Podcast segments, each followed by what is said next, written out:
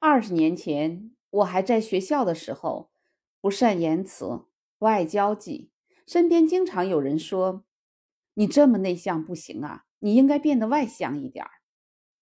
你不爱说话，不会来事儿，以后在社会上混不开呀。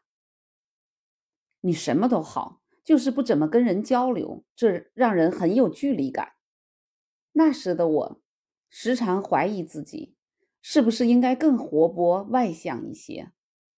直到我看了村上春树的一本书《爱吃沙拉的狮子》，才解开困惑。他书里这样介绍自己：我是一个不爱说话的人，偶尔会口若悬河，但平常都是闷葫芦一个。上大学时，他有时一连半个月都不跟人说一句话。工作后，他不喜欢公开露面，就算是领奖，他也宁愿让责任编辑代劳。一旦涉及到跟陌生人做对谈和书信往来之类的工作，他都一律回绝。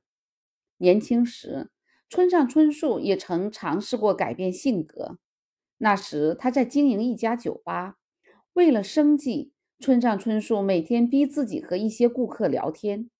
客人光临时便面带微笑的寒暄：“欢迎光临。”但这个过程对他来说备受煎熬，所以他索性放弃这种念头，不再与自己较劲。一个人安静地待在井底，是我做了一辈子的梦。我是那种喜爱独处的性情，每天有1-2个小时跟谁都不交谈，独自跑步也罢，写文章也罢，我都不感到无聊。很喜欢一句话：性格内向不是缺点，你要允许一些人有安静的青春。不是每个人都必须活泼外向，如果你喜欢独来独往，不必强求自己。生活可以装满热烈的表达，也可以盛放静静的美好。